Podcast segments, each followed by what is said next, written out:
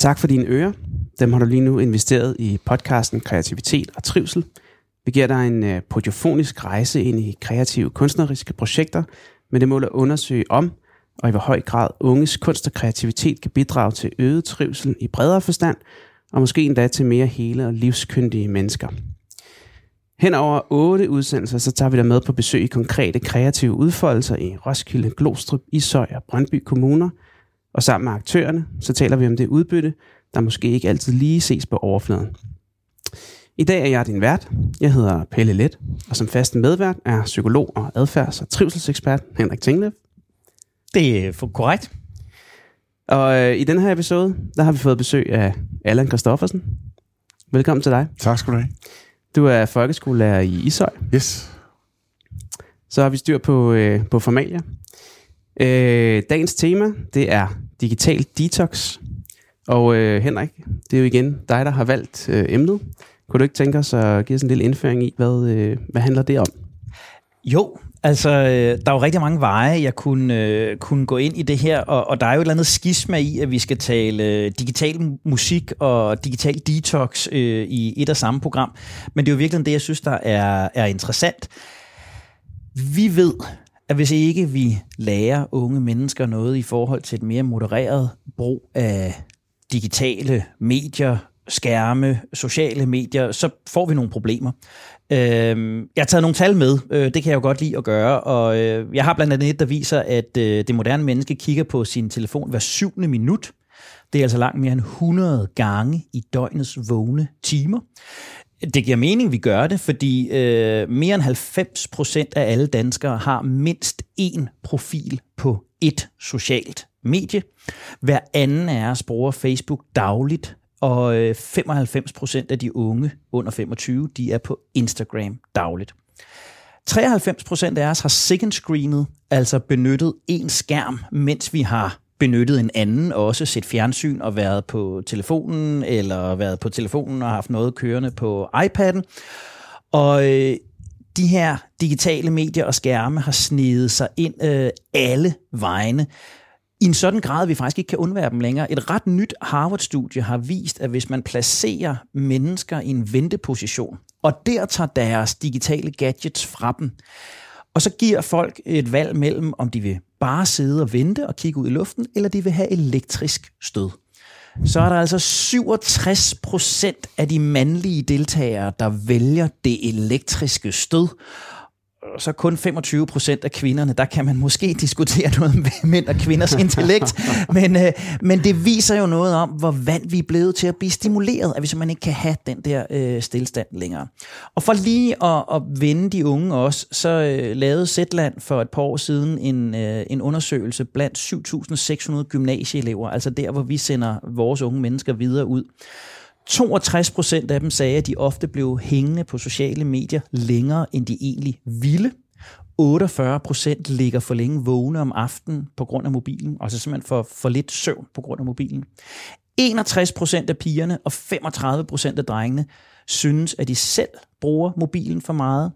57 procent af pigerne synes, at deres venner er for meget på mobilen, og det samme gælder for 41 procent af drengene. Og jeg kunne referere masser af andre af de her undersøgelser om tal og procentdele og alt muligt andet. Det, der i virkeligheden bare simpelt er, er, er det centrale i det her, det er, at, at psykologen Adam Adler har lavet en helt del undersøgelser efterhånden, der viser, at jo mere børn små børn bruger skærme, jo længere tid de bruger foran skærme som små, jo dårligere bliver de til at udvikle helt almindelige mellemmenneskelige øh, kompetencer. Det er sådan noget som empati, det er sådan noget som at forstå hinandens behov, det er sådan noget som venlighed, det er sådan noget som øjenkontakt. Og der er lige for nylig, faktisk efter jeg lavede de her noter, er der publiceret nogle store metastudier med over 1700 studier, man har kigget på, og der konkluderer man altså, at der er en sammenhæng mellem skærmforbrug sociale medier, depression og angst. Og det er jo tankevækkende. Og når vi står i en mistrivselspandemi blandt unge, og særligt blandt unge piger, så tænker jeg, at det er et af de her parametre, som, som vi virkelig har en forpligtelse til at gøre noget for. Og kunne vi gøre det i, i skolerne, kunne vi gøre det i klubberne, kunne vi gøre det ved kunstnerisk kreativt arbejde, og kunne vi ovenkøbet gøre det ved digitalt kunstnerisk kreativt arbejde, så ville det jo være fantastisk. Så det er det, jeg er nysgerrig på i dag. Ja, det er jo virkelig nogle øh, skræmmende ting, du sidder og fortæller der, og jeg får lyst til at, øh, at smide mikrofonen og løbe ud og, og redde nogle børn og unge fra de der telefoner der. Øh, men øh, men øh, jeg ved ikke helt, hvad løsningen er. Øh, men øh, lad os prøve at vende os mod øh, virkeligheden, øh, Allan. I har jo øh, i Brøndby og Ishøj i Glostrup lavet et øh, projekt, der hedder Den Elektroniske Skole. Øh, kunne du ikke øh, tænke dig at, at fortælle lidt om det projekt? I, hvordan har I øh, grebet det an i Ishøj? Jeg, jeg tilføjer lige koncert den elektroniske skolekoncert, fordi det var sådan set det, der var udgangspunktet i øh, at lave øh, øh en koncert, men den skulle være elektronisk. Og det var jo en erkendelse af, at øh, rigtig mange skolebørn øh, har svær adgang til øh, instrumenter, og det vi traditionelt forestår og, og og forstår ved øh, udøvelse af musikalitet, det er jo at kunne instrument og kunne beherske øh, enkle ting omkring et instrument. Så det gik sådan set ud på, at man via et elektronisk device, som øh, øh, jeg godt må nævne, øh, GarageBand, som er udviklet til iPads og udviklet til Apples platformer, øh, at bruge det værktøj til at øh, afholde en koncert. Og det kunne man gøre som enkelt person, eller man kunne gøre det som gruppe, øh, med, ved hjælp af forskellige øh, splitteds og forskellige ting. og Så at lave en koncert, hvor udgangspunktet var, at man på sin egen iPad kunne spille et givet instrument øh, sammen. Øh, det udviklede sig lidt anderledes, men det var så udgangspunktet.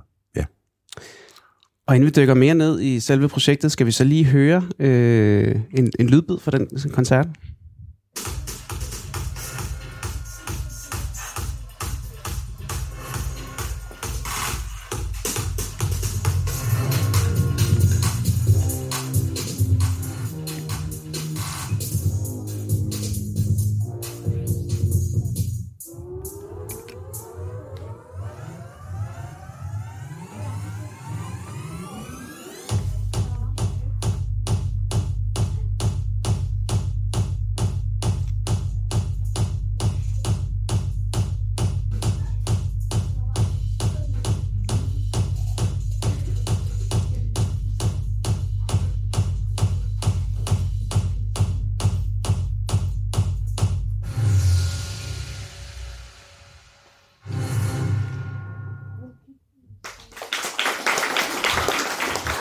Jean-Michel Charles Light, det der, er det ikke det? der er nogen, der har fundet en stortrum, kan jeg høre. Øhm, kan du fortælle lidt øh, om processen? Øh, hvordan er I nået frem til, til et produkt? Øhm, ja, altså vi, vi startede jo øh, ganske hårdt ud med at udlevere en række iPads. Øh, nogle bestemte besluttede sig for, at vi ville arbejde sammen som udgangspunkt. Der var ikke så mange, der kendte programmet i forvejen, så det krævede lige en lille øh, digital indføring i, hvordan programmet virkede. Og så startede vi jo sådan set med at den første dag at bygge trommebeats op, fordi det er jo sådan, man traditionelt angriber musik, at man starter med noget puls, noget beat, noget øh, underliggende, rytmisk, som man kunne bygge videre på.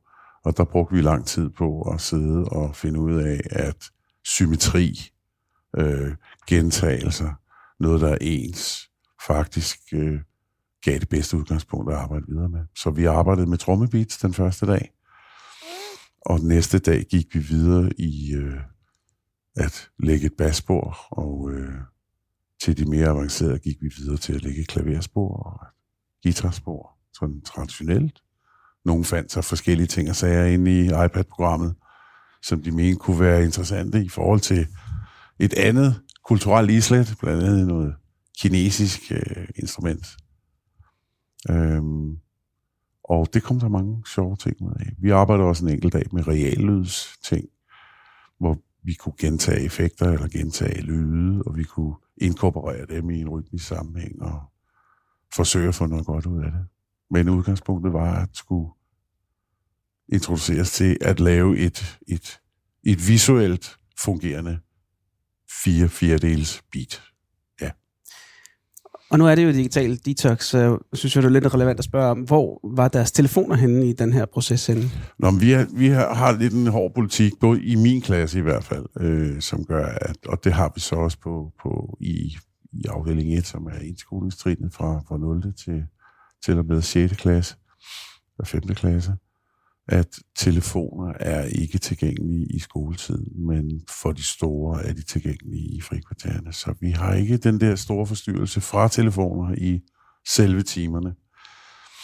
Og det har vi valgt at videreføre op i 7. klasse. Som, øh, de har jo, altså på, på vores skole, lige på vores skole i Ishøj, i Ishøj Kommune, har vi jo Chromebooks til rådighed, som øh, bliver flittigt brugt, både i timerne og vi skal også en enkelt gang bede dem om at hoppe ud af de forskellige fanblade, som ikke er relevante for det, vi sidder og arbejder med. Gamle dage kunne man sidde og tage en krusduller på et papir, andre de sidder og råder med noget andet digitalt. Og det er jo en proces, som nogen mener, de kan administrere, at øh, sidde med fire faneblade åbne, mens de skriver en kronik eller noget andet i skolen. Men jeg tror, de fleste af vil indse, at det er måske nok meget god idé at hoppe af og være med, der hvor man er med. Kunne du lige sådan fortælle os, hvad har været det mest øh, udfordrende, og hvad har været det mest givende i det her projekt? Øhm, det mest udfordrende har været at redde nogle af dem, som er kommet helt skæv fra start med noget symmetri i noget trommebit, og det vil sige, at et slag og tre slag og alle sådan nogle ting, tekniske ting, kommer til at virke meget mystiske, når de bliver koblet op på hinanden. Så det har været, den udfordrende ting har været at redde nogle af de projekter, som i god tro øh, var blevet lavet af nogle af de unge, men som de ikke kunne få til at passe sammen. Så det krævede sin øh, mand at være over de der 20, 10-20 mennesker, som man nu kunne fordele sig på. Det, det er det, man kalder avantgarde, det ikke? Det, det, hedder, det hedder, ja, eller lige ude i luften, men man er nødt til at, at prøve at sikre sig, at de får et rimelig godt fundament med videre i den der digitale proces, det er at skabe et stykke musik, som er spilbart og genkendeligt og som harmonerer. Og hvad med det mest givende? Er der noget, som du har lagt mærke til i den her proces? Det mest givende har jo nok været i det omfang, vi har holdt nogle små koncerter. I en af femteklasserne holdt vi en koncert, som, som var en blanding mellem en, øh, en, en udstilling, det vil sige, at man blev inviteret indenfor til at lytte til de enkeltes øh, små projekter, plus der var noget optræden, noget live-optræden, og det var jo ganske givende for dem, som havde præsteret noget, og som kunne stå og vise klassekammerater, vise andre naboklasser, hvad det var, de havde brugt en uge på at skabe. Der var nogen, der fik noget belønning der i hvert fald. Mm.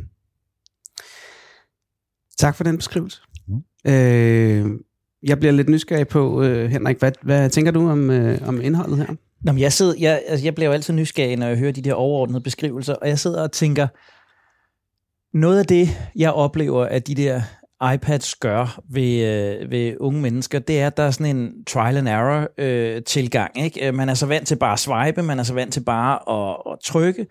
Og når vi har siddet og hørt nogle af, af de andre projekter her, så har det jo meget handlet om, om fordybelsen og samværet og alt det her.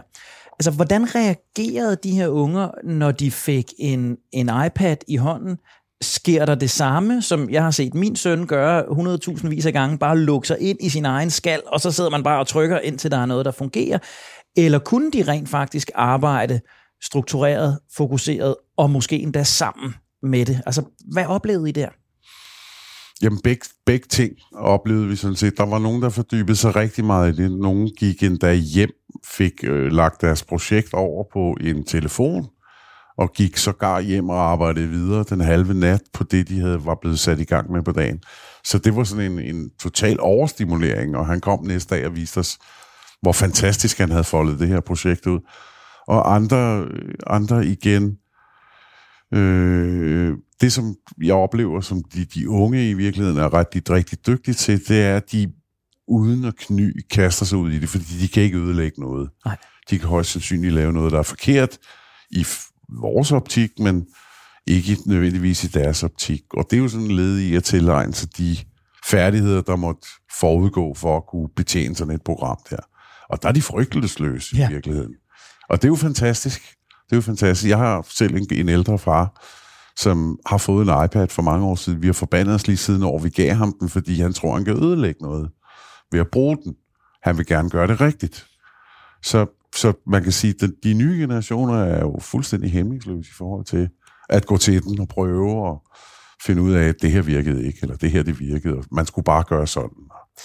Tror du, tror du, processen havde været anderledes, eller nærmere, hvordan ville processen have været anderledes, hvis de havde fået udleveret gammeldags analoge instrumenter?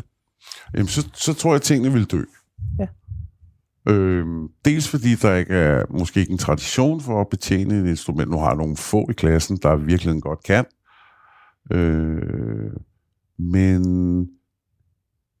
så vil, så vil tingene blive så avantgardistisk, så det ikke giver nogen større mening i virkeligheden, fordi forudsætning for at beherske et instrument er jo dybest set, at man mestrer noget, øh, man mestrer noget øh, tonal viden, og man mestrer noget øh, auditivt, og man mestrer noget, øh, ja, hvad kan man sige, motorisk. Så du tænker i virkeligheden, at de får, de får nogle kompetencer for ærerne i, i den her digitale tilgang, fordi det er nemmere at, at, at hæve niveauet, det er nemmere at nå op på et niveau, hvor det rent faktisk begynder at lyde noget, og det begynder at hænge sammen, end hvis man havde siddet med et klaver og en guitar og en bongotrumme, som jeg gjorde i, i rytmik i 3. klasse. Ja, præcis. Man, man kan jo sige, at i gamle dage, der tog det fem uger at lære at tage en F-akkord, ja. med, fordi man skulle dække over to strenge med, Jeg lærte det pege- med aldrig. en pegefinger. Nej. og, og, og, nu kan man bare trykke, nu kan man bare trykke på en skærm. Ja. Det er jo fantastisk. Det, Ja. kan, man- det er jo noget af kvantespring, kan man sige. Og hvad, hvad, hvad tænker du, Allan, og det er ikke ment som et, et, et kritisk spørgsmål, det er virkelig ment som et oprigtigt nysgerrigt spørgsmål. Hvad tænker du om, om det her overskærmforbrug? Ikke? Altså når vi nu nævner Adam Adler, der har alle de her studier, der, der viser noget om, hvad det gør ved vores empati, hvad det gør ved vores kompetencer til at afkode andre mennesker. Nu sætter vi dem så i en kontekst, hvor, hvor vi netop normalt er vant til at skulle lytte til hinanden og finde samme rytme og alt det her, og, og kigger ned i, i iPads. Altså pros and cons, øh, fordele og ulemper. Øh, hvad tænker du om den her øh, udvikling? Jamen, det vil, det vil, det vil ikke... Øh, det vil både og. Man kan sige, jeg tror, at, øh, at når man skal betjene en iPad, så er det sådan med hånd- og pegefinger koordination, der skal være i orden, men sådan en større almen udvikling af, af grov og finmotorik kan man næppe komme på tale, når man trykker på en skærm eller på en tast. Så jeg tænker, der er tab, og en, der er en anden gevinst. Så det, Altså, det er en revolution for, for det, vi forstår ved, den, ved en traditionel musisk verden, kan ja. man sige, som er tilegnelsen af et instruments basis ting Ja. og viden. Får du nogen med, som du ellers ikke ville have fået med, tænker jeg? Ja, jeg tror, man får nogen med, øh, som normalt ikke ville være med. Og, og de, som har nogle forudsætninger for at forstå musik, som har prøvet et instrument, som ved, hvad et instrument kan, og hvad, det- hvad det kræver, bliver også taget et spring videre. Ja. Nu, næv- nu nævnte du, at øhm, de var ude og optage nogle ting. Det, jeg- jeg bliver lidt optaget af, om man kan, og man kan igennem øh, den digitale verden ligesom komme ud og, og møde den fysiske, altså møde instrumenterne i den fysiske verden, eller blive inspireret til det på en eller anden måde. I ved at optage noget reelt lyd, sagde du. Er det, øh, hvad, hvad var det for noget, I optog der? Jamen, det var, det var typisk øh, nogle, rytmisk, nogle rytmiske lyde. Nogen prøvede at finde ud af, hvor svært det var at tilpasse et rigtigt klaver til et elektronisk indspillet klaver. Det, det gik i kage, det var sådan noget andet. Men de brugte nogle lydeffekter til at forstærke nogle rytmiske ting. Øh, så på den måde tænker jeg, at, at inkorporering af reallyden, altså optagende fysiske lydkilder, som supplement til det, der foreligger elektronisk, og det, man kan hive ud af den elektronisk, eller omformulere, eller pitche øh, elektronisk, var jo ret spændende, en ret spændende øh, udvikling inde i det. Og mm. Mm. det, det var et, et decideret punkt, vi havde lagt ind, at man skulle have en eller anden form for reel lyd. Det kunne være stemme, det kunne være sang, det kunne være lydeffekt, det kunne være smækken med en dør, rykke et stykke papir af, af en køkkenrulle. Øh, der var mange forskellige varianter af det. Tror du, man... Øh, hvis man fortsætter sådan et projekt på en eller anden måde, og, og har nogen, der præsenterer øh, nogle instrumenter, at, at man igennem, ikke, altså er den vej der, de kunne finde interesse for at, og måske begynde at spille et instrument? Eller har, er det for tyndt et grundlag at, at udtale sig på her?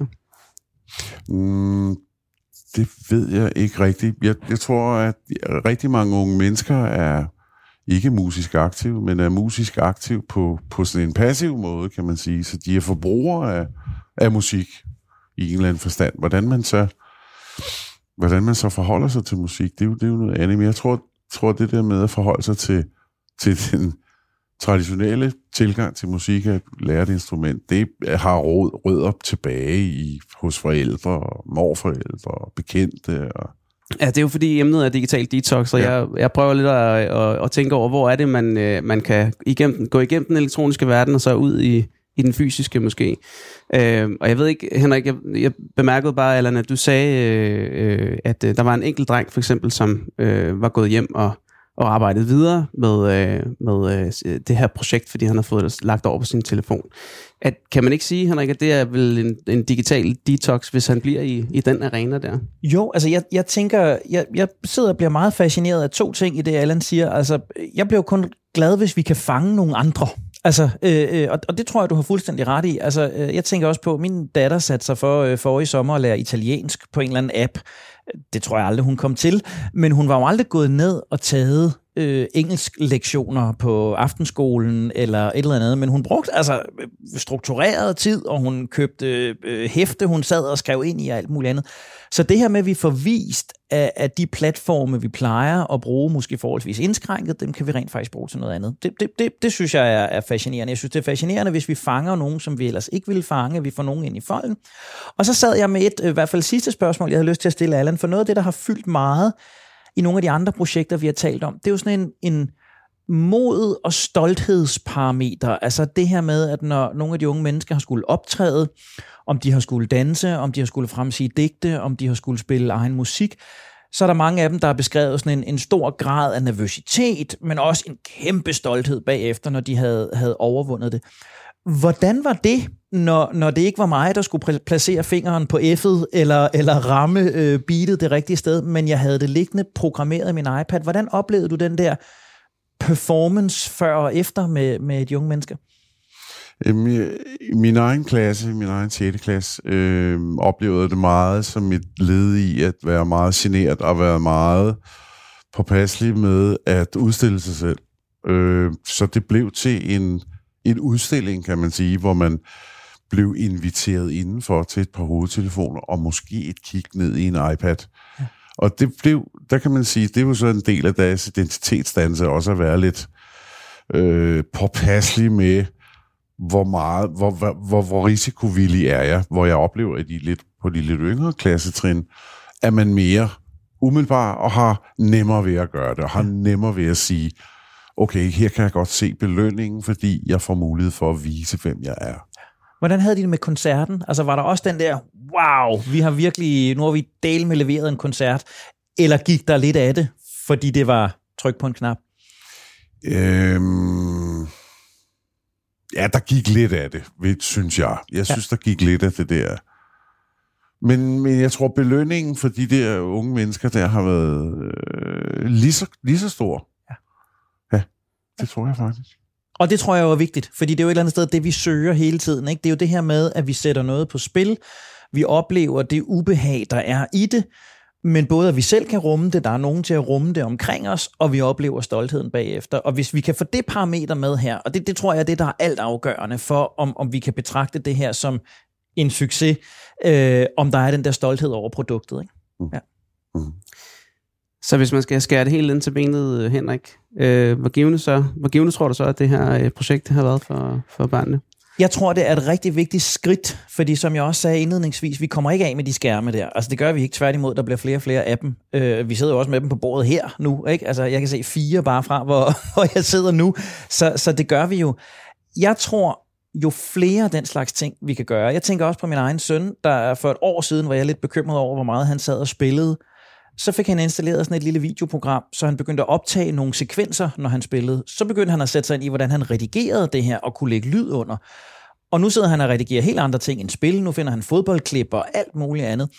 Og, og jo flere, der kan tage den der rejse øh, fra en, en ensidig bro ud i en mere og mere flersidig bro, jamen så har vi jo små kunstnere øh, på deres eget øh, niveau. Om det så startede i, i Fortnite eller Counter-Strike, eller det er startet med et forprogrammeret trommebeat, men hvis vi får dem flyttet derud, hvor vi viser dem, hvad de der maskiner kan, så tror jeg, at vi er langt. Og det her, det tror jeg er et, et rigtig godt første skridt. Mm.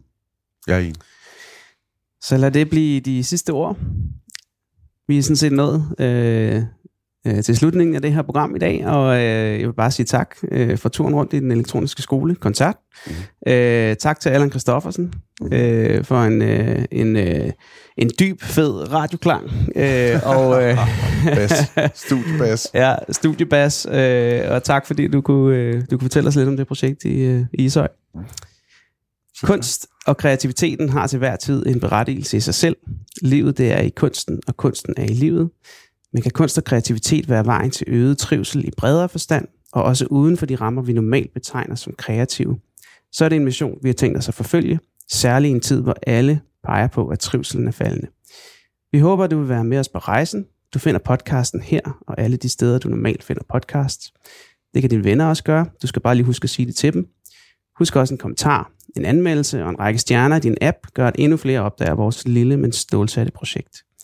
Jeg hedder Pelle Let, og jeg er din vært. Redaktionen bestod af Anders Hvidberg Hansen, og den faste medvært er psykolog Henrik Tinglef.